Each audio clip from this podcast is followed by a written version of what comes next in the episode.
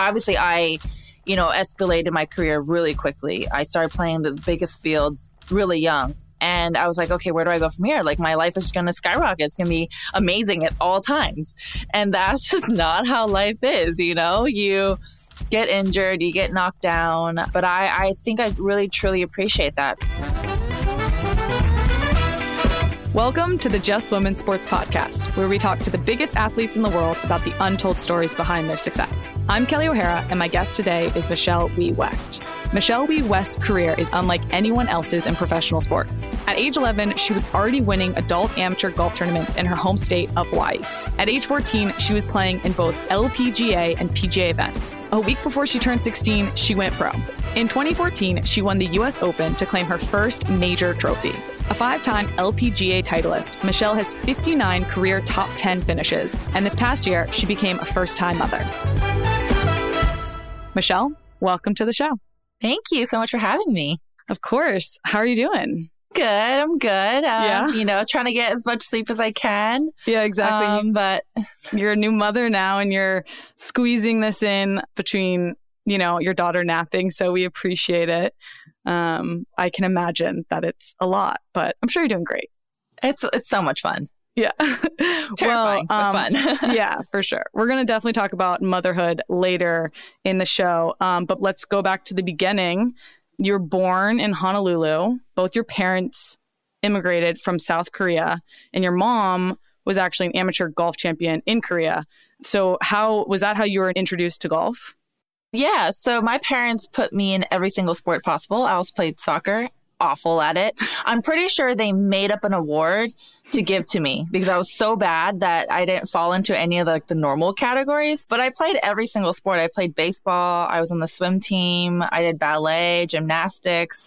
And golf was really something that I chose to do because I really wanted to be with my parents. And I saw my parents playing all these couples tournaments, and you know, they would always, you know, ship me off to my friend's house, you know, for a fun sleepover, but I always wanted to hang out with them. So I'm going to do everything I can to learn the sport and be with them. And that's kind of how I got into it.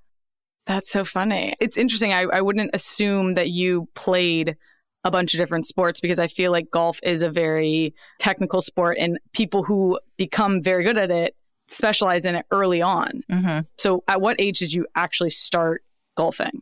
So from since I could remember, all I wanted to be was a professional athlete. Okay. I loved being outside. I was a total tomboy. Um, you know, would play basketball with the boys when I was really little with the kids at recess. You know, I, I really wanted to be a professional tennis player. That's all I wanted to do. And then I played soccer. Awful. Check that off the list. And it was like every year almost, it was like, I'm going to throw this sport out. Okay, I suck at it. I was... you know, pretty good at baseball. I was actually the only girl on the boys' team, made the all-star team, couldn't catch. I was, so I was really good at hitting things. So like tennis, so, yeah. baseball, yeah. Yeah, hand-eye and, coordination was your thing in terms of like actual exactly. stick in hand. Yeah, but athleticism, not there. So they put me in outfield. I, I vividly remember this kid stood up on the base, and I was like, this kid is huge. And he finally hits it outfield, and I try to catch it with two hands, goes in between my hands and hit my face. And I oh, come no. crying to my parents, be like, I, I don't want to play baseball anymore. So that's done. Obviously, ballet and gymnastics, we can all know how that went when yeah. I was six feet at thirteen. Um, so tennis is like really like the one that I want to do. It was so okay. much fun. Couldn't run. I, I mean, my forty is probably like thirty seconds. So golf was really the only thing that was left. So I was like, this is my only chance to that be a professional athlete. So I was like, I'm just so going to pour cool. my heart and soul into this. Oh my gosh, that's amazing. Well, good choice. Thank it worked you. Out. So I read that you picked up a golf club at age four. So you were like on the course with your parents, just around it, immersed in golfing. Yeah. So actually I was practicing baseball at that time. So we're at the baseball field, and my parents like brought out like a little golf club that they cut, you know, cut down, and I was hitting it. And then, well, I mean, you know how parents exaggerate. So yeah. I, I take this with a grain of salt, and I do not know how true this is, but my parents claim that the first golf ball I ever hit went airborne. As a four-year-old. But I just really enjoyed it. My favorite part about baseball was hitting. Okay. And my favorite part about tennis was hitting. So golf really was just that. Yeah, exactly. And I remember really soon after that, I hit it over the field and it like flew into someone's backyard and we all just like ran away. So that's when my parents like, okay, we need to graduate her and put her on a golf course. And I was probably about seven years old. And then from then I was just really, really serious about it. Yeah, I mean, you developed at an unprecedented pace. If you if you first got into it, you know, around seven years old, do you remember your first competition? Yeah, we have, it's called O J G A and H S J G A, which I'm very heavily involved with right now, Wahoo Junior Golf Association and Hawaii State Junior Golf Association. So that starts around like seven years old and I started playing in it. And I think what people don't realize is how much of a physical unit I was when I was a kid.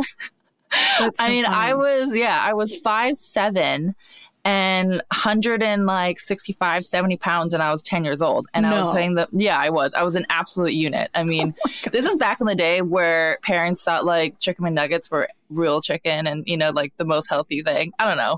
For me, I was like, this tastes great. I'm going to eat this every day. And I hit the ball probably two seventy-five when I was ten years old. So I started playing in, you know, stuff on inner island, on island, and I just started winning everything. Qualified for my first national event when I was ten. And then they graduated me to when I was like eleven or twelve, I graduated to like the fifteen to eighteen range and kind of won everything. So uh, when I was like fourteen, I was like, okay, I guess the next logical step is I'm just going to play in a P G A Tour event. Yeah, it's, I mean, it's crazy. So you said that you just became super hyper focused on it. Was that like, from seven to ten, were you just on the course every single day trying to improve? And did that come from within? Like you just were obsessed with it? Yeah, I was obsessed with it. I, I saw how good I could be and I hated losing. And, you know, my mom had a very competitive side to her too. And I really looked up to her for that. You know, she was in pageants all her life, was in competition. She was a dancer. Um, so she would tell me stories about, you know, how many blisters she got on her feet, you know, from training all day long. And I kind of saw that as a badge of honor. And I was like, that's so cool. Like, I should be doing that. And so I kind of took that on. And I remember my parents used to pack lunch. And during the weekends, um, we would go out and just be on the course all day. I just loved it. Did you have a coach that, or was it just your parents working with you?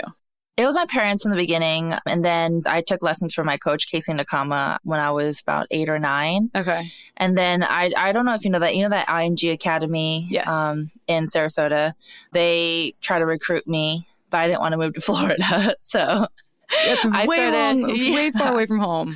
No, too far away from home. Yeah. So I started remotely working with the coach there, and I started working with David Leadbetter, who was the head coach at I M G Academy since I was thirteen, still work with him. So wow. It's been great. So you, yeah, so you as an eight-year-old and a seven-year-old, seven to ten-year-old, you were just like a machine, not only a unit physically, but like a machine mentally. So at ten years old, you basically took the golf world by storm. First, you become the youngest player to ever qualify for the U S Women's Amateur. Then at age eleven, you become the youngest to qualify for an L P G A event. And that same year, you win both the Hawaii State Women's Stroke Play Championship and the Jenny K. Wilson Women's Invitational. And then the next year, you win the Hawaii State Open Women's Division by thirteen shots. All that was a mouthful. That was a ton. That was that's your resume at ten and eleven, which is insane. And I want to get into the feelings and emotions and just everything that went into that time. But first, can you explain for me, for my sake and for the listeners, kind of the progression that is how you move up levels in golf and like how that works? So the normal route usually is for people to play an A J G A event. So okay. The U S G A, the one that I qualified for when I was ten, has about four championships every year. So it's the U S Junior Girls, U S Women Public Links, where they don't have anymore. Um, it's now the four ball, which is like a team competition, and then U S Women's Amateur. Um, and then you have that on the on the men's side as well. So as a amateur golfer, those events are the biggest events of the summer. They're all usually in the summertime. And then you can start playing in A J G A events, which are a junior league, starting when you're thirteen. Okay. And then usually the normal route is to you know, make your high school team and then make a college team. Mm-hmm. Um, for me, I completely just completely popped all of those yeah. things. But my here's my rationale for that was that I'm coming from Hawaii, an island in the middle of the Pacific Ocean. Okay, and you have these junior golf tournaments, and then you also have L P G A events, which is a professional league, obviously. And in my mind, I was like, it costs the same amount of money for our family to travel to the mainland to play in these tournaments. I might as well get more bang for my buck and play in these bigger tournaments. Yeah. And then I started qualifying for them, started getting sponsor exemptions. And I asked the A J G A when I was twelve years old, like, can I start playing in your league? And they had said no. So I was like, okay, I'm just going to, I'm getting invitations to these professional events. I was like, it costs the same amount of money. I'm like, this sounds like an opportunity I cannot miss. Wait, so why'd they say no? Because I wasn't thirteen. Oh, so they wouldn't let you play in this amateur event because yeah. you weren't old enough, but you exactly. could go play in L P G A events. Yeah. Because you were getting invited to them.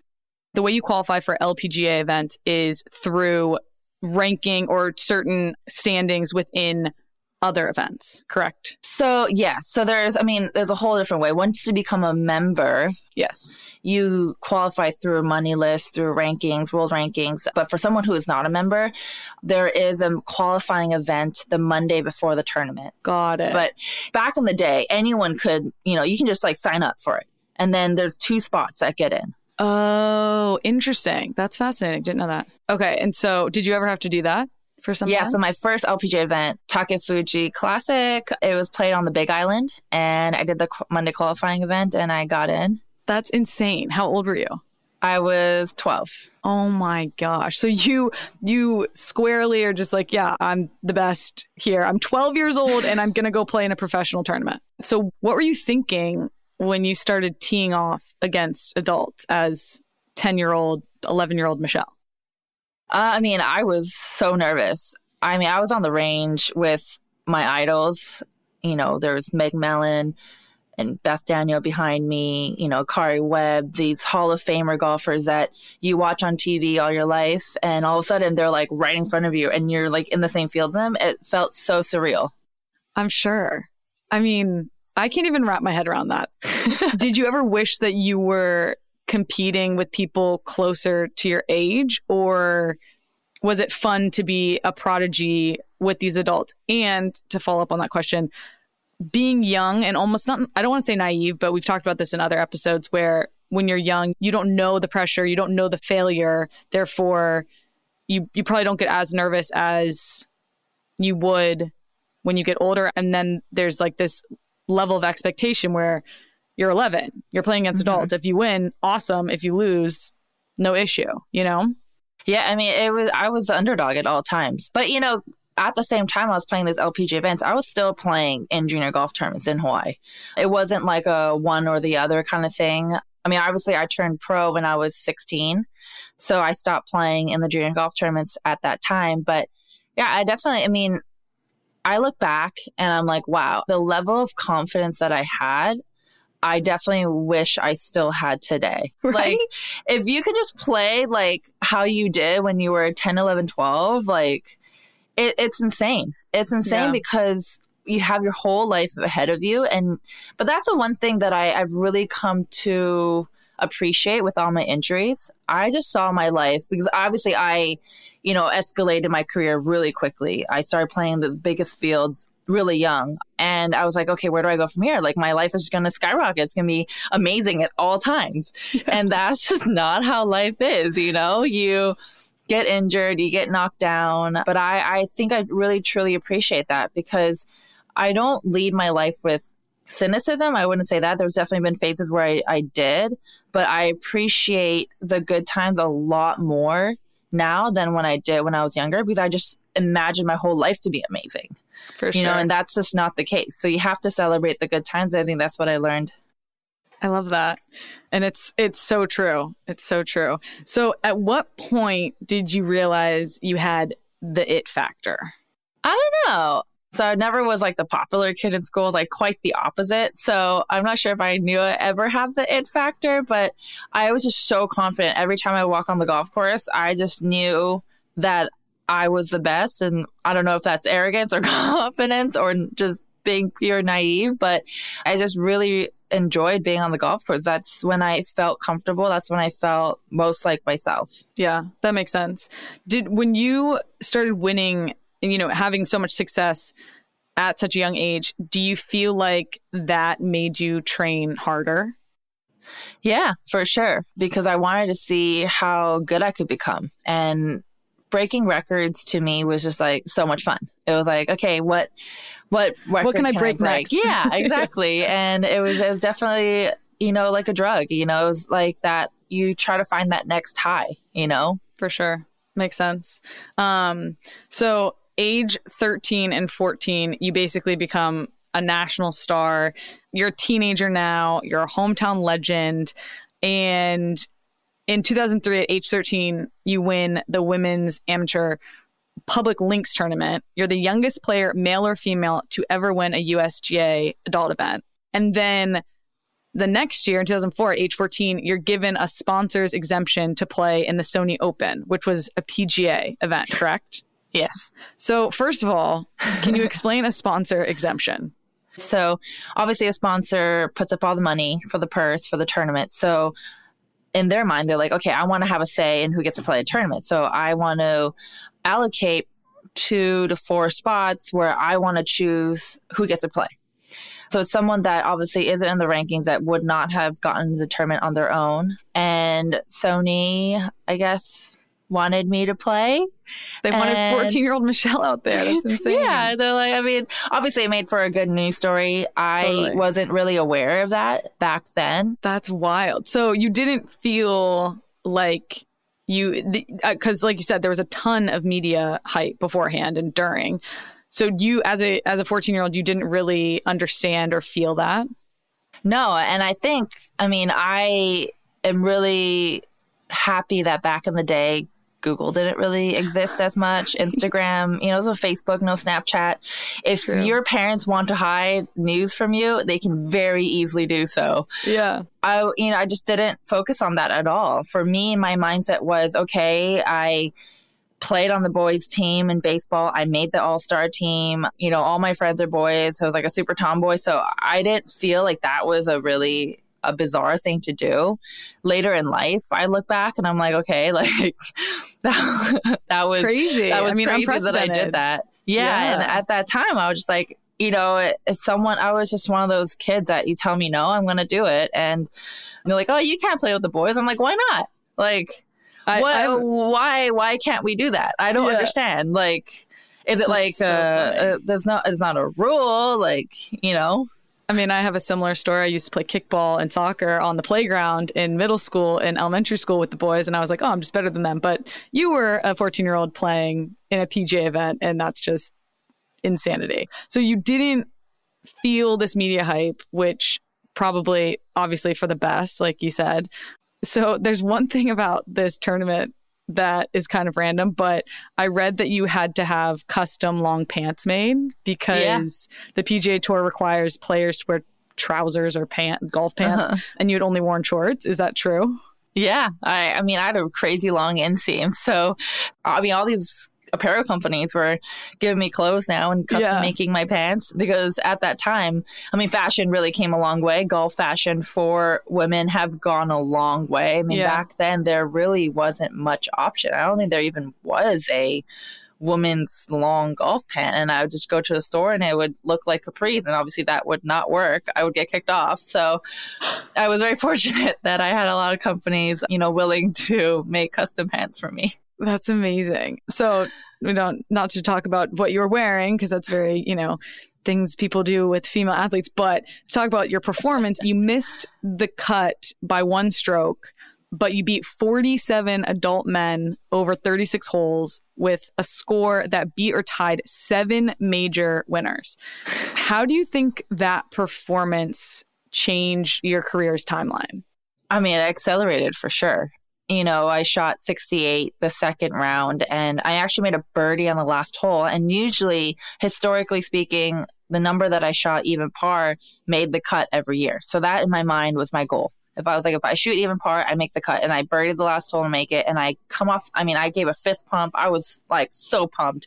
And I got off the green. And my mom's like, you didn't make it. you didn't make it. And I was just like, yeah, I was just like crushed. And I'm like, oh man, are these guys playing harder or what? Like that I'm playing in the field. Probably. Um, and I was just, I was really sad. I was really sad. I thought I made it. Um, but it gave me so much confidence, you know, and when I, I was also really shocked at how welcoming all the guys were. That's awesome to hear. Yeah. And, you know, I played a practice round with my idol, Ernie Els. I mean, he's someone that I looked up to my entire life. And, you know, I got the nickname Big Wheezy because his nickname is Big Easy. And those moments and those memories, that I remember more than the actual golf, is just being on the range and just being there, not as a kid watching your idols play, but as a fellow competitor, that mm-hmm. is just a, it's crazy, crazy. And the things that I've learned from those experiences, it took me, like, it's still with me. Yeah, I'm sure. That'd be, that's like a, such a surreal experience. And you continued to, to have those. Um, I'm curious, because of all the media hype, and you might not have realized it because maybe your parents sheltered you from it, but did you start to feel after that event this, um, bit of celebrity, like you are this national star? And because with that comes scrutiny, and people started to wonder, like, are you doing too much? Like, should you be playing against um, people your own age and learning how to win, that sort of thing? Oh, for sure. You know, you now you get to an age where, you know, things... Things affect you as a teenager a lot more than it affects you as an adult. Like, there's a lot of emotions, you know, it's maximum happiness and just maximum teenage angst. Um, and the thing that made me really sad was the unfair treatment I felt like my parents received. Um, because, you know, sports writers would write articles on how my parents forced me to do this for attention. And that really wasn't the case. And that just made me really sad. Um, you know, the thing that my parents really enforced was me having a normal childhood. You know, they sheltered me from all the news articles. They didn't want me to have a, you know, a big ego. And, you know, the thing that really helped was the fact that I went to school. I went, I didn't, wasn't homeschooled. I went to a normal school where the school said, okay, you're only allowed to miss a certain amount of weeks, two weeks per year. Um, and that really is not a lot.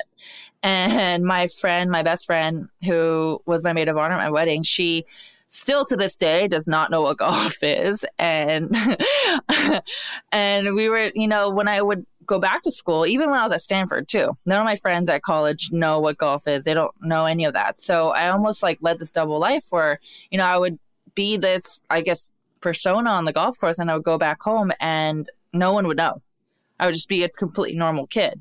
Since having, you know, this is the one thing I really love about social media, is the fact that you can put your own stories out there. And I always felt like, you know, going through, you know, talking to reporters, um, and it's just something always, they, they already have a story in mind.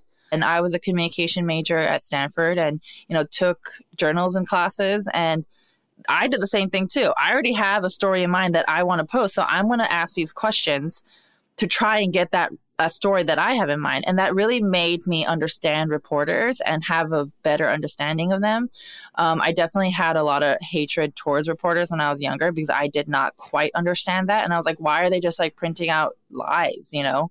Um, but I think being able to share your own story, your own way, I, I, I really do enjoy doing that. Yeah, it's so important. And like you said, I think that social media allows you to do that. I'm I'm the same way. And it, yeah, I can't imagine going through that as a teenager. Would not have handled it well. So hat off to you about that. So going forward or moving forward, you turned professional right before, a week before your sixteenth birthday. What went into that decision? A lot of things I did when I was younger, I was like, oh, that'd be really cool. You know, like that Sweet sixteen show on M T V was like this big thing. And I was like, you know how like you're supposed to do something big for your sixteenth birthday. And I was like, I'm going to turn professional. That's hilarious. So was that, yeah. so you, so it was basically, you had just been progressing so much and you were like, why wouldn't I turn professional at this point? I, you know, obviously would get top ten at, you know, L P G A tournaments, and I would see the paychecks that I would not be receiving. And I'm That's like, right. wait a second there. Why? Why can't I get that money? Yeah, no kidding. And I mean, for me, like I, I knew my parents never made me choose between education and sport. It was always education plus you can do something if you can fit it in. So for me, when I made that decision, I didn't feel like I was giving up my school life. I didn't feel like I was like giving up my education. It felt like something I can do on top of it. Mm-hmm. My motto, I guess, is like, what's the worst thing that can happen? That's awesome. That's a great motto. Yeah. It's taken me on like, you know, turn here and there. But, you know, it's just, what's the worst thing that can happen? I mean, I knew I wanted to go to Stanford. That was not something I was going to give up. And, you know, not having experience of playing on a high school team, I guess, I didn't really have that experience, or I I didn't know what I was missing. So I was like, okay, I can turn pro and I have good enough grades to hopefully end up maybe a cool enough story that I can get into Stanford. So that was my next main goal. Do you feel like your life changed once you made that decision? Or do you feel yes like it stayed no. similarly? Very similar. similar. Um, you know, I didn't. I don't even know. I don't think I even bought anything. My parents put all my money in a trust That's that amazing. I couldn't touch. And we just, we stayed in our same apartment. We didn't, you know, move or do anything extravagant. I wasn't all of a sudden flying in private jets. Um, I did have the opportunity to a couple of times because my sponsors were so, so amazing. Yeah. But it's not like I was still the unpopular kid in high school. You know, I still have the same friends. So I, and nothing really changed. That makes sense. So I want to get into a couple injury type things, early struggles that, you know, were obstacles on on your journey. And right as you were turning professional, you know, fifteen, sixteen, you had some early top five finishes, but then you ended up injuring your wrist. And these were really like the first big road bumps in your career. How did you handle an injury and this road bump? You know, injuries definitely were the toughest part of my career. It was the moments that really brought me down and brought me to a dark place. You know, I actually uh, fractured my wrist at Stanford at my visit. Doing what? Yeah. Well, I was, you know, they put me up with some of the golf girls and they're like, we're going to go do a workout. And I'm like, okay, I'll just do my workout, I guess, with you guys. And they were on the track and I had this track workout that I do. And remember I told you I'm not an athlete. My trainer at the time told me to do like backward sprints. Oh, no. I don't know why. I, I yeah, exactly.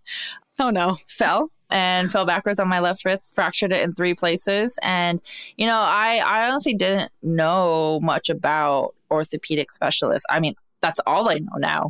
Or, you know, specialist surgeons, specialist doctors. Back in the day, I just went to my pediatrician and I was like, my wrist hurts. And they just like put me in a cast. And, you know, my doctor did the best they could, but they're obviously not orthopedic specialists. And my wrist didn't set properly. Oh my god! And gosh. They took my cast off a little bit too early, hit some golf balls, fractured it some more. So, and at that point, I did not understand what an injury was. I mean, obviously I broke in my arm when I was a kid. I mean, who doesn't? Yeah. And, but going through this was such a different experience now. You have to, you know, do the right things. You have to rehab. I did not know any of those. So, and at the same time, I was like, okay, an injury can hurt my body, but it's not going to break my mind kind of thing. I had this like really stubborn mentality where I'm like, pain is mental, pain is mental, pain is not mental, pain is really physical. Yeah. And I went on this route where, you know, I, you know, just took, took painkillers, not in an unhealthy way, but just enough to, you know, keep playing at a high level, could not.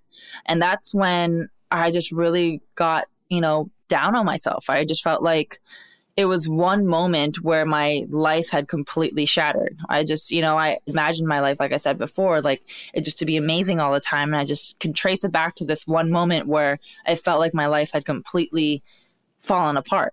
And that was, you know, really difficult to come back from. But, you know, going from that and, you know, obviously having a lot of injuries in my career, that's definitely been the toughest part because I felt like a lot of it was, you know, outside of my hands, like little freak accidents here and there. Yeah. So, you know, it's something that I wish I didn't have to experience or anyone else have to experience, but I'm also glad that I have experienced it because now I have experience of going through it and I know what to do and I can help my friends who are going through the same I guess, experience of when they go through an injury.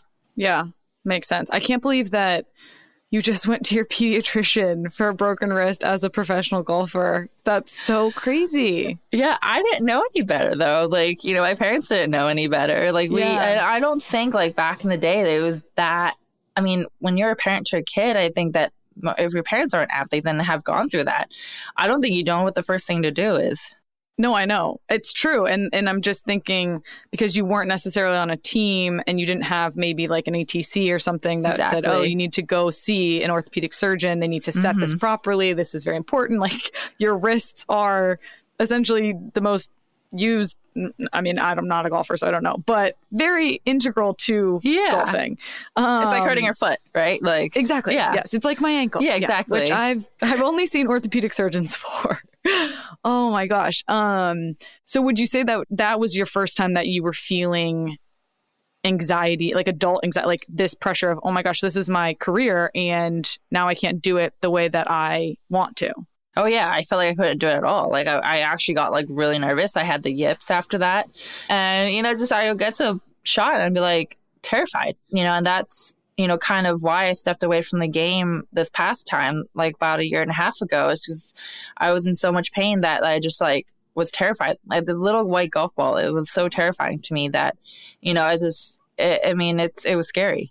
Mm-hmm. Do you feel like you, after the first bout of like a, your wrist injury, do you feel like you were able to get to a good place mentally again? Like you worked through it and you're like, okay, this is how I can get back to where I want to be. For sure. Oh, yeah. And, you know, that's what I'm most proud of myself throughout my career is, you know, not my beginning, but how I would always come back after feeling like I'm in the lows of lows. And there's so many times I wanted to quit. There's so many times where, you know, I just didn't want to play anymore, but I, you know, found the passion for it again. And I think it was so weird. I think through my injuries and through going when golf was so easy, it almost got to the point where I lost my passion because I didn't have to work at it. I didn't, I took everything for granted. And yeah. I think when everything was taken away from me, that's when I truly, truly found the passion for the sport, is because I almost had to relearn everything from ground up. And that was so exciting to me, was to build. And I could finally understand, like, when golfers first get into it, they get so addicted to it because it's so hard. And I know that sounds like crazy to say, but for me, finally, golf was like really, really hard. And it was almost addicting to try to find that back. Totally. Pursue excellence, because yeah. you're never going to be perfect. But I had that moment today at the field when I was like just out there training on my own, just being able to always trying to be as good as you can possibly be. Exactly. Yeah. So go to Stanford, because we have the Stanford connection. Oh, yeah. You've talked about this already, that education was super important to you. So you always wanted to go to college, regardless of if you were a professional or were playing golf. Mm-hmm. And were you ever concerned that the academic load would distract from your golf game? What was that like? I was a little bit nervous, but not nervous, because I felt like the high school that I went to was very academically challenging. So I've always had the experience of doing homework in the car when my mom's driving, or, you know, on the road. So I felt pretty confident. I think my parents knew that going to college for me was a good way for me to grow up. And, you know, you learn so many things in college that you can't learn anywhere else. Um, and I'm looking back on it, that was probably the smartest decisions that, you know, we've ever made. It was for me to go to Stanford. And I thought that even if it took me away from golf a little bit, it was worth it. Totally. So two thousand nine, two thousand ten, this is while you're at Stanford, you're a student. You won your first professional tournament, the Lorena Ochoa? Uh-huh. Ochoa? Ochoa, yeah. yeah. Ochoa, Ochoa Invitational. In two thousand ten, you had another good season and picked up your second win. What were those wins like for you? What did the what did that do for your mentality? Oh, that was huge. Um, you know, like I, going back to the injury in two thousand seven when I got it, and, you know, two years I... you know, played really bad. two thousand nine, I actually made my first Solheim team, um, which is, you know, U S A versus Europe is a big team event, mm-hmm. which I'm very passionate about. And, you know, being on that winning team and then also winning that same year, it just really felt like I validated my place on tour. You know, always being that young kid on tour, always being, you know, the junior who got sponsor exemptions, and just like really, that's the year I got my card. I actually went to qualifying school. It was a crazy story. Wait, what's qualifying school? So you know how I told you on Monday qualifiers where there's like two people yes. get in? There's an entire qualifying week where top twenty get their L P G A Tour card, got which is their it. status. And back in the day, you can also get your status if you won a tournament or if you um, get a certain ranking. Okay. And actually, that was, so two thousand eight was probably one of my worst years after my getting back from my wrist injury. I was on my way to win my first tournament, and I actually didn't sign my scorecard, which in golf, if you don't sign your scorecard, you get automatically disqualified. Oh my and God, I, that's I fin- stressful. Yeah. So I finally played well. I'm like, oh my God, if I win this event, I don't have to go to qualifying school, because qualifying school is like the most stressful week of your life. And it sorry, determines is, your future. Is qualifying school you're playing golf and how you and like yeah. you're, you're guaranteed to qualify, or you have to rank a certain area yeah. number? So it's like school? a it's it's a five round qualifying series okay. where you have to make top twenty. Okay. So top ten, you get your card. Top ten to twenty is conditional depending on who withdraws. It's really complicated. Yes. But basically, you have to like get top twenty out of one hundred. I mean, there's two stages, right? There's I mean, out of like three hundred, four hundred people. So it's stressful. It's stressful. It all yeah. depends on how you play that week. You know, okay. it's not like based on the whole year. Mm-hmm. It's just how you, you, sometimes you have it on, sometimes you don't have it on. It's just like super stressful. And I almost won a golf tournament and could skip qualifying school. I just didn't sign my card. And it's some, I was so excited to finally be playing well that I didn't that sign my card. So that is wild. Yeah. So going through that, finally, like I just felt like really validated. I'm, you know, I'm official, you know, L P G A member. Mm-hmm. And having that, being at school and then coming back and, you know, celebrating, that was, you know, a lot of fun. For sure. I feel like that must have been like such a great feeling to have your first professional win. That's awesome. And to not go from a high to a low, but twenty eleven through twenty fourteen, like I said, we talked, you know, your wrist was mm-hmm. happened earlier, and then you kind of have this second slump, if you want to call it that. But it was a lot of people started to focus on your putting game. And mm-hmm. to your credit, you persevered again and you did what you had to do to adjust your game and to be a better putter. Can you talk about, so I've watched some of the videos. Can you talk about to us about the evolution of this iconic tabletop putting style? Yeah.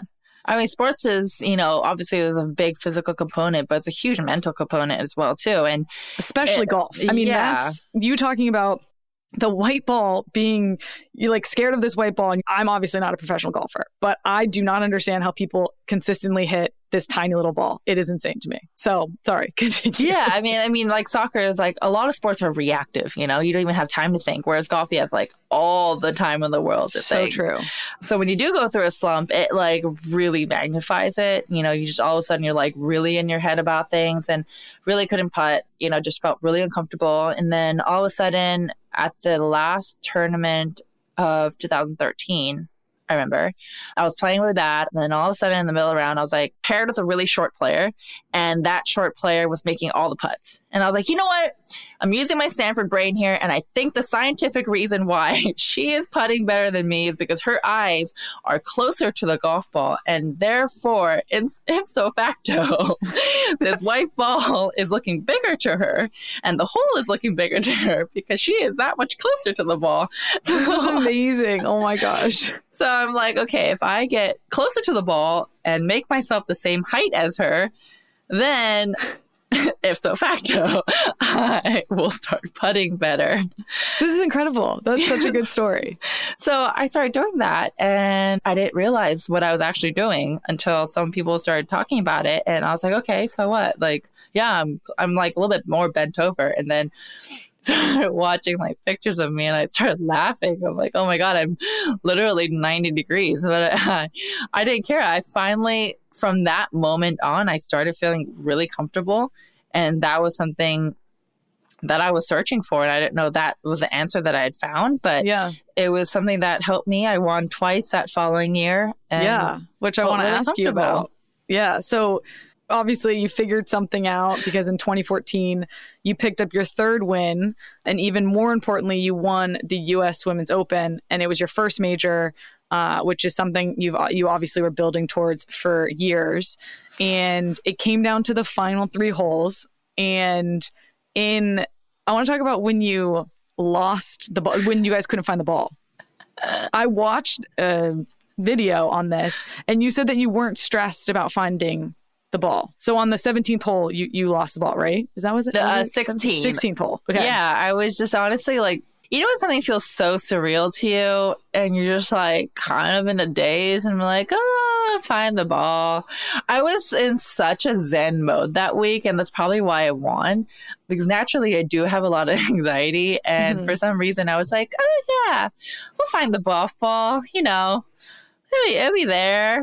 And thankfully, my caddy found it with like probably like ten seconds to go, because there's a five minute limit I know. on finding a golf ball. But yeah, I was just in a really zen mode. And I, just, I with, I guess, you know, when you're, it's your week, you have this like really calming sense, I guess. For sure. Yeah. Because like you said, I mean, I feel like golf is there's it's so mental. And if you're able to be in just like the zen zone, that's must be. Uh, that that is the best place in any sure. sport, really. Yeah. Um. So you see the final putt go in on the eighteenth hole. What did that mean to you? Oh, it was everything. I just had this huge sense of relief. It was just pure happiness. It was something yeah. that I've wanted to achieve my whole entire life, and it all come together.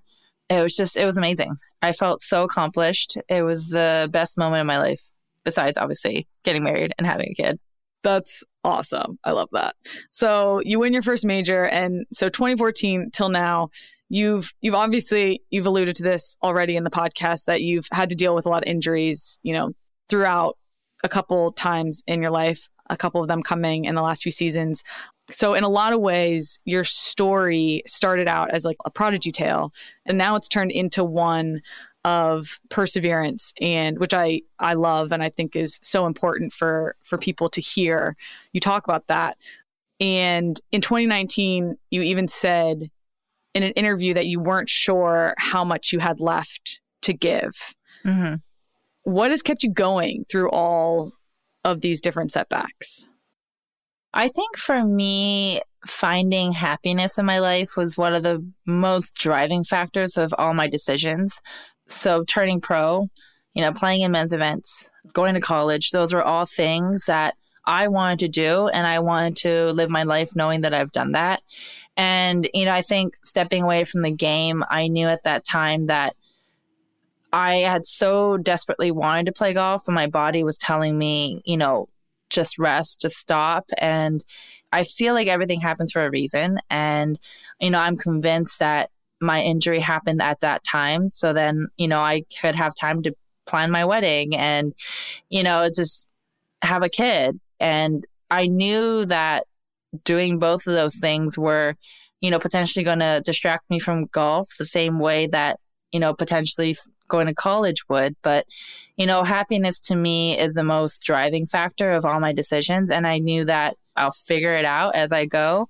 And then, you know, having my baby, and I was thinking, okay, I was always that person that was like, I'm going to have a kid and then I'm going to stop playing. It was always thought that I was going to be that. Um, I actually had this really long talk with Carrie Walsh Jennings. We did a T V show together, and, you know, she has three kids, play at the highest level still. It was just so amazing. And I was like, okay, I, that sounds, you know, doable. You know, I can do that. And then when I, the moment I found out that my baby was a girl, that really changed my perspective on the world and, you know, how I want to leave the world for her and, you know, women's sports and, you know, whatever she wants to do. And I wanted to lead by example. And that's kind of the driving force now to get back, because honestly, after my last injury, it just, it really didn't seem possible. And, you know, stepping a lot of time away from it, and the fact that my husband is playing, we play together, it's definitely brought that childhood joy back, which is a lot of fun. And, you know, having that inspiration, I think it drives you in a very different way. I love all of that. I mean, you've been going and going and going since you were ten. And the fact that you're able to be like, joy and happiness is the most important thing. And, and being able to evaluate that and find that in your life and figure out what that means is incredible. So I thank you for sharing that, because that's, I think that's like so important for people to hear. So a little bit on your pregnancy Um, you kind of already talked about this, but being a new mother, did that change your understanding of your own body and what it's capable of? Oh yeah, it's it's crazy. I had this just negative relationship with my body just because I felt like at every time I felt like I was turning a corner, something would happen and injured, can't play again, injured, can't play again. So I just got to the point where I expected it. I expected the worst from my body. And, you know, when my husband and I were talking about having a family, it was always this internal fear that I wasn't going to be able to conceive. I wasn't going to be able to, you know, have a healthy pregnancy. And, you know, I think going through the process, you know, conceiving, fortunately, pretty easily and, you know, not having many bumps in the road, it definitely taught me to be a lot more forgiving with my body. You know, obviously going through pregnancy, your body image completely changes. And it's something that I'm still learning to do every day. I don't recognize myself in the mirror. And it's something, you know, it, the relationship with your body completely changes. But I have so much more respect for my body now, knowing that I grew a human completely from scratch. And it's yeah. just like mind blowing to me still to this day. That's awesome. So your husband works for the Warriors and you obviously are a professional golfer and now a mother. But question, which do you think your daughter, McKenna, will pick up first? A basketball or a golf club? I don't know. I mean, I think if it was up to my husband, she would pick up a golf club first. Really? Yeah. My husband's like so obsessed with golf. Um, That's amazing. So Callaway is one of my sponsors, um, and they made a little wedge for her. And I believe like as soon as it came in, my husband put it in the bassinet with her and it's like, this is what you're going to play. But in Korean culture, actually, on the one year birthday, you actually like lay out all these things. Um, it's like a pencil for an educator or like a gavel for a judge or, you know, balls for sports, whatever. So we're going to lay out everything and see what she literally picks up, I guess. Oh my gosh, I can't wait to find out. That's so that's so fun. I like that tradition. All right, so we have a couple repeat questions. All right, second repeat question is, they say work hard, get lucky. How much of your success is predicated on luck? And when was a time you got super lucky? I mean, I, the thing that pops in mind is the ball on sixteen. I mean, the fact that we found the ball. I mean, if we didn't find the ball, it would be a completely different story. Maybe I would have won, maybe I'm not. But that definitely has a lot of things to do with luck. Finding sure. a golf ball with a couple seconds to go. Yeah, like a golf ball hidden in, in yeah. the weeds. Oh, man, that's that's so good. That's so true. So if you had to put a number to it in terms of your career, hard work, luck, what do you think the percentages would be? I think the harder you work, the luckier you get because you put yourself in situations where luck matters. I don't know. I mean, I would say seventy hard work, thirty percent luck. Love it. Yes. That's good. So you've accomplished so much already. Where do you want to go next and how do you keep pushing? I think within the sport, I would love to be able to come back, play healthy, and have my daughter be there when I win a tournament and, you know, have her at the trophy celebration, be there when waiting outside the green. So that's within the sports and they really want to do. But just overall, definitely have a lot of, you know, dreams and things I want to accomplish outside of the sport. I've always been that person that, you know, has a lot of things on her plate, but just be a good wife, be a good mom, you know, just keep being happy. That's the most important thing to me. That's amazing. And like I said, I love that happiness is such a key part of your life. And I appreciate all the time that you've given us today and squeezing us in while your daughter is napping. So thank you um, for being on here and for just sharing your journey with us. And I'm I'm so excited to watch you come back because I do believe that you're going to and you're going to get wins and your daughter is going to be there to to see that and to celebrate with you. So thank you for coming on today. Thank you for having me. Thanks so much for listening. For more great sports content, go to just women sports dot com and be sure to subscribe to our newsletter. Our show was co-produced by Just Women Sports and Boom Integrated. Big thanks to our executive producers, Haley Rosen, Adrian Glover, and Robin Lai. John Murray and Sydney Shaw do our research. Production by Jen Grossman, Jeannie Montalvo, Victoria Gruenberg, Clint Rhodes, and Juan Garcia Ticulat. Special thanks to Jesse Louie, Haley Kottmeyer, Siobhan Nadler, Dory Newman, Isis Haywood, and Kathleen Lumabi. I'm Kelly O'Hara, and you've been listening to the Just Women Sports Podcast. Catch you next time.